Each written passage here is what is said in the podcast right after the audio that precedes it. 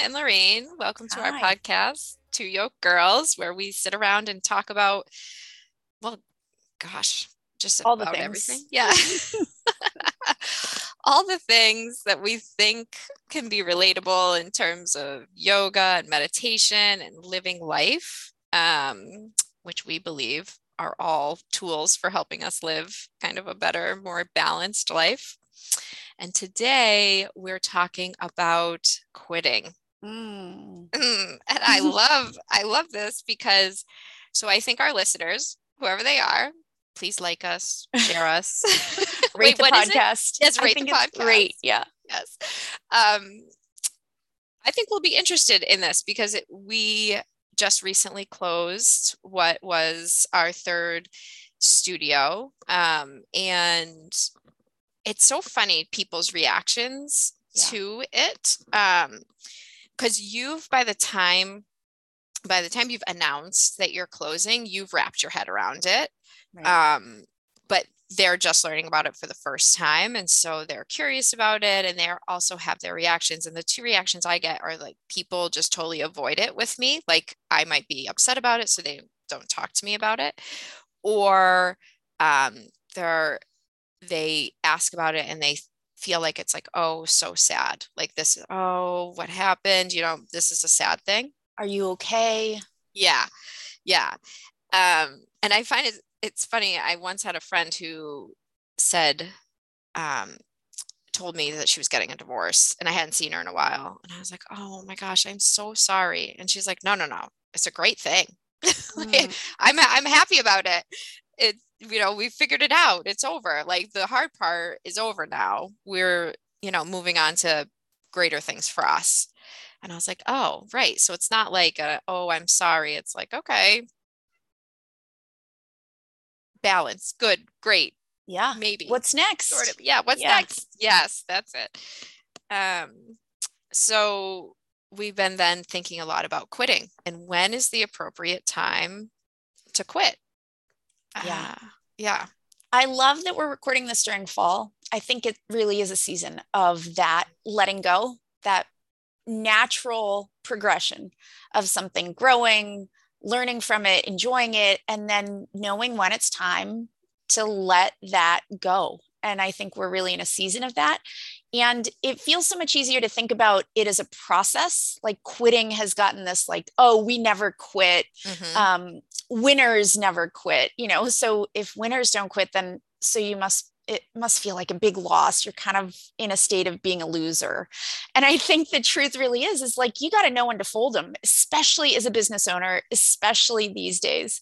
You better be really good at looking at things not from that place of oh we never quit and we push through until we're dead because you will be dead sooner than you want to be if that's the attitude. And i think letting something go is really a mindset of looking at the big picture, Mm.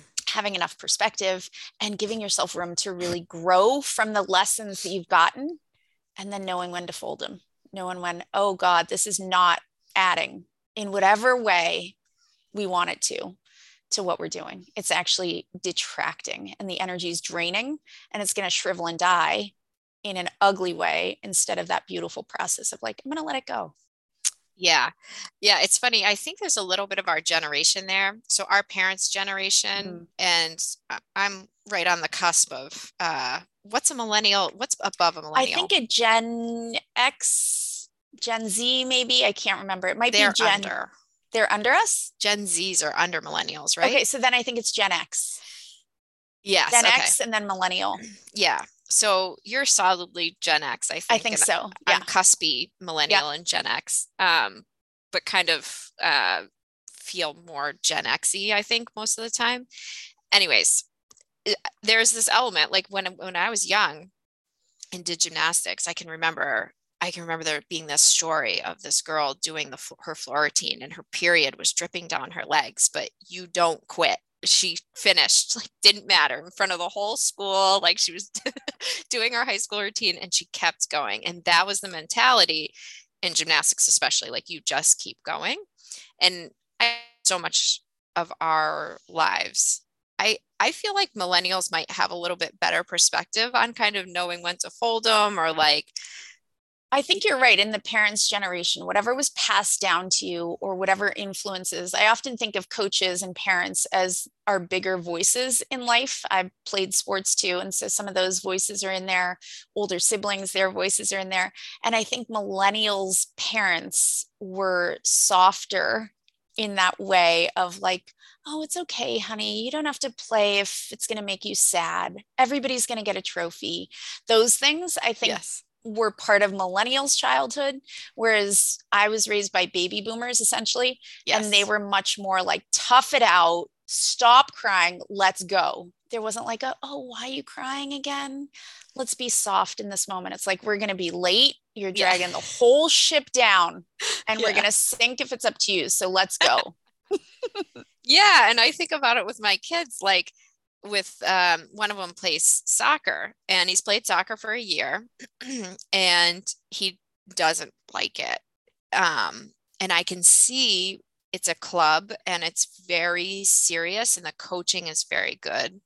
Um, it's very detail oriented and i can see why the skills he's learning are really good for him but at the same time I can also see his confidence starting to waver and his enjoyment or love for being out there is like almost totally gone. And so like when then as a parent do you say like here's the line and um you know and we can quit. Mm. It, it's so hard to to to especially when you think about like you're teaching them what is their line for quitting. Mm. Um, and I think I like to think about it in terms of like it's a it's a little bit of a process. Like it shouldn't happen in one in one moment. Like right, he doesn't want to go to soccer on Monday night and he's feeling lazy and angry he has to go. That's not the time you quit. Mm-hmm. Right. But um, so it should never kind of be done in an emotional huff mm-hmm. because we know that when you're in a heightened state of emotion, right, you're mm-hmm. not thinking clearly. Right um and but also you know like not undervaluing your gut intuition because i think i felt about burlington in my gut um you know almost from the beginning that it was going to be a hard uphill battle um, since we had just kind of opened Woburn a year earlier, we're still crawling out of COVID. But it wasn't you know, you're not at a place you shouldn't make those big decisions just from your gut. You should also use your head and and then kind of you have to use both, right? Yeah. In over time. I think well, that it yeah. can't just happen quickly. I love that you brought it back to the business because I think that's an easier place to see where quitting or pivoting or changing can feel like it makes sense to do that from a really rational perspective. Running a business, it feels like it's easier to use your head rather than your heart, even though heart is part of it. I think there's a really clear sense of like business plan and metrics in a business. Whereas mm. with kids, it's harder to find that place. Like, what's the metric of him growing and changing? You know, like you're just watching your kid and it comes from a really deep heart place. And I think it's nice that there's seasons for certain activities too. Like there's a nice break point, like we committed, we'll see it through to the end, and mm then maybe we can change. And I think in business too, there are quarters, you know, it's structured. There are natural breaking points where you can stop and pause. You got to do the books, you got to look back, each cycle there's a payroll to look at and figure out is this working here? Like it's been it's been 2 weeks it's been a month it's been 3 months. And so i think that that's where it's easy to have a place where this feels funny in my gut looking at the numbers this feels funny from a metric standpoint. And then i know it's going to feel like a little bit of heartbreak but the smart business decision would be this. Yeah but then it's like okay so then why like I think I knew in July mm. or maybe June, like, okay, this, and it was always designed as a pop up, anyways. If, if yep. just a little bit of the, that backstory is that the the landlord was like, listen, just come in and try it, like, do, you know, it was a deal we couldn't refuse, essentially. Turnkey ready, like somebody should, if somebody's going to be in there, let it be us. Yes. it was so worth the try right Mm. but but we had kind of always known we were walking into it um i don't know with with stretched capacity already and not with point. roots. Like it wasn't like all right i'm going to put my roots here. It's like let's just go into it a little lighter. Like it was more air energy versus earth energy. It's like oh who who knows what'll happen? Yeah. Yeah let's give it a shot. I feel like it's like a shot. Um and so like i knew ha- analytically and in my gut you know after a couple months that it's probably not going to have legs but why does it take so long and maybe it's not for everybody i can get into my head and be indecisive especially when i'm not perfectly balanced out energy um, but i think the reason most of the reason is because you don't know what's you're always like, but what could be next? Maybe it could do this, or maybe it could do that. Or if I close it, what if this happens? Or Well, go back to Louis.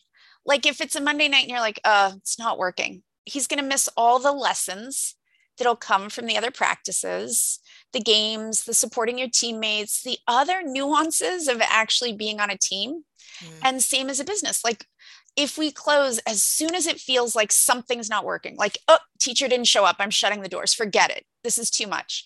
You miss all the other lessons. And when we think about our staff, there's a time frame that they've also committed and so we would cut off their paychecks. And there's just this web of interconnection that's really interesting when it comes to lessons. And so yes your gut may say something your head may say something. It may be easier to make the decision right away but just like you said it's not going to come from that place of like forget it we're done here. Yes. goodbye next. Because there's so many little lessons along the way that come from just giving it a full shot Yeah. Talk a little bit about what we talked about before in terms of like um, your fight or flight taking over. That Oh. sense, that sense that like I'm done.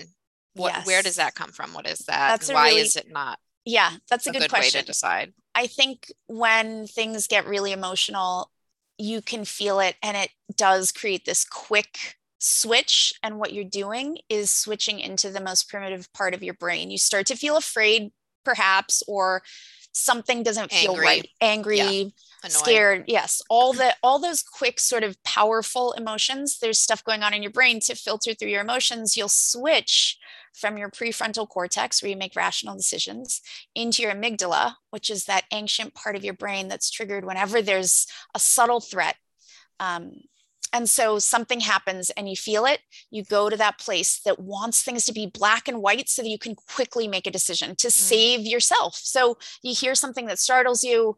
Primitively it used to be some physical attack you had to run fast. No, no like oh should i run? Is that a tiger? Is it my hu-? you know who is that? You're just going. And so that's still there. Is that a tiger or my husband? yeah right. Is that is that someone bringing food or somebody about to eat me as food? So anyway i think that it's it's so useful but in a decision making process or in an argument it'll switch you to all or nothing black or white. Like you never do this. It always feels awful. And so that's when you're having a conversation with somebody and you start to hear always and never even if it's with your kids i never am happy at school. I always feel sad at recess. Really? Because i know that it's probably not always and so that's where you take a second to get back into that prefrontal cortex. Or when you're having a conversation, it's easy to say, oh, I can see that this is something that's really charged. And I don't think you're speaking from that whole place that's considering all the things you actually want or all the things you actually feel. Does that make sense? Yeah, absolutes are a, Yeah. a key um Indicator. notice point. Yeah, Yeah. that that that you're but but that's not to dismiss the emotion, like the gut reaction, the whatever it is. I think those are like you said, like those strong emotions, they're powerful. Your Yeah. gut typically knows before your head. So I don't dismiss them, but I also don't make big decisions off of them Right. immediately. And I don't always believe the always, the never. Yes, right, exactly. Especially if you're in that space of this is black or white, because nothing's black or white. I think Right. the practice, the yoga practice, the meditation practice, the life practice is to get better at living in the gray, in the Mm. unknown, in the not, you know, the not um, the the little bit messy, I guess. And I think the better you get at down regulating, like moving away from always never, moving away from being upregulated completely, you you're better at making quick decisions not from fight or flight. Like it allows you to actually react when it's important. Mm. So that you're not only in that heightened state and quick to fly off the handle, quick to yell, quick to do. So when you calm down, when it's necessary, and not just that your kids were annoying you, but they're running into traffic, you're going to be really good at like, hey, stop, yeah. right? Instead of like them always hearing you yell. And so they're running into traffic. That's my mom. She's always yelling. But if you're not somebody who's always yelling, they'll hear you when it really matters. And I think that's how it works with that fight or flight system. Your body's good at reacting when it needs to, and it's not worn out and always running yeah i love that like that's anxiety right it's this slightly heightened nervous system this mm. slightly heightened um, upregulation yeah. where and your body's not meant to be there it's meant to, to be in a balanced state right where there's yeah. not um, you're not sluggish but you're not you're not anxious or upregulated right. you're kind of you're just you just be right yeah. and that's hard to know like when am i just being mm. um, just me but a lot of those times um, i think it's a good indicator that you you know if you are yeah well what you just said essentially is if you're quick to fly off the handle mm. right over something small whereas your body if you're feeling like that kind of emergency mm. fight or flight in smaller situations like what is that little bit of heightened state mm. that you're in that you can't get out of yes and i think it's that idea that stress isn't bad it's going to get you out of bed yeah. in the morning it's going to get you to complete a project it's going to get you to keep going you're a little stressed which is actually good for you to do the things that need doing it's when it's too much and all the time that yes, there's no room to, to know yeah exactly there's no room to know whether something needs your direct attention or there's just this anxiety about life and everything feels like I, I don't know what to do with the stress because it's just always a constant. So yeah, how can you feel your gut intuition when your gut's just constantly talking to right. you? when the, the alarm bells are so loud that, and it's what you said about regulating nervous system. The alarm bells are all the time, so you just kind of shut down. Yeah, yeah. So, it, well, I'll pull it back to quitting before we wrap up because um, we have to wrap up. But um, I, I think too, like it's funny because once you hear most people come to terms with quitting, it's mm-hmm. not about quitting, right? right? It's the process before when you're trying to figure out the next step that is so painful for people. So that's the place and where you you know you want to give yourself more grace or you want to try to um, understand it from both the analytical or the um, emotional side of things and then to just understand that like nothing that was the other thing like nothing is permanent mm-hmm. so even if this chapter closes um, there can always be another chapter and typically people say like once they finally make the move everything shifts and that mm-hmm. is so true and mm-hmm. i felt that with with lpy like immediately it was crazy mm-hmm.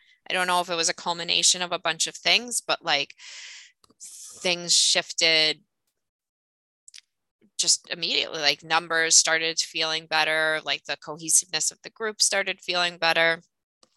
Um, and I think typically that's kind of what happens. Things shift in a way that you can't predict, but almost always with a little bit of lightness, I think. I agree. I think when you decide to end, there is that boost of like, phew, it's like the exhale. And mm-hmm. I've started saying at the end of class, yoga marks an ending. Like there's that deliberate ending so that we get more comfortable with closure, with that actual letting something go, with release, with an end, so that you actually feel, oh, this is what it feels like in my body for something to be complete. And then look, I'm getting up and there's something brand new right in front of me. The mm-hmm. end doesn't have to be this final, scary, terrifying event. It's just, it's pretty natural. And so that's what we're trying to do. Yeah, and we have been contemplating talking about death on the podcast for a while. It's yep. a, it's a topic that Lorraine and I are really super interested in and love to talk about personally. So this is a great segue into holding us to the fire that we might. yes, we'll talk about the ultimate ending. Yes. Buddhists are really comfortable with it. This idea that death inspires you to live, which I love that duality. So, yes. in any case, listen for that. We've talked about fun. There was a day, should we talk about fun or should we talk about death? The answer was clear. So, go back and listen to fun. Um, but have a good everything. Jill, this was really fun. Thank you. Yay. Yeah. See you soon. I'll play us out. This is our guy, Mike Borganzano, who should teach more classes at LPY yes, because Mike. he's fantastic. He's a teacher and he's somebody that you should learn from. We're going to have him on the podcast too. So maybe he's listening and this is another teaser to keep tuning in. Be well. We'll see you later. Bye.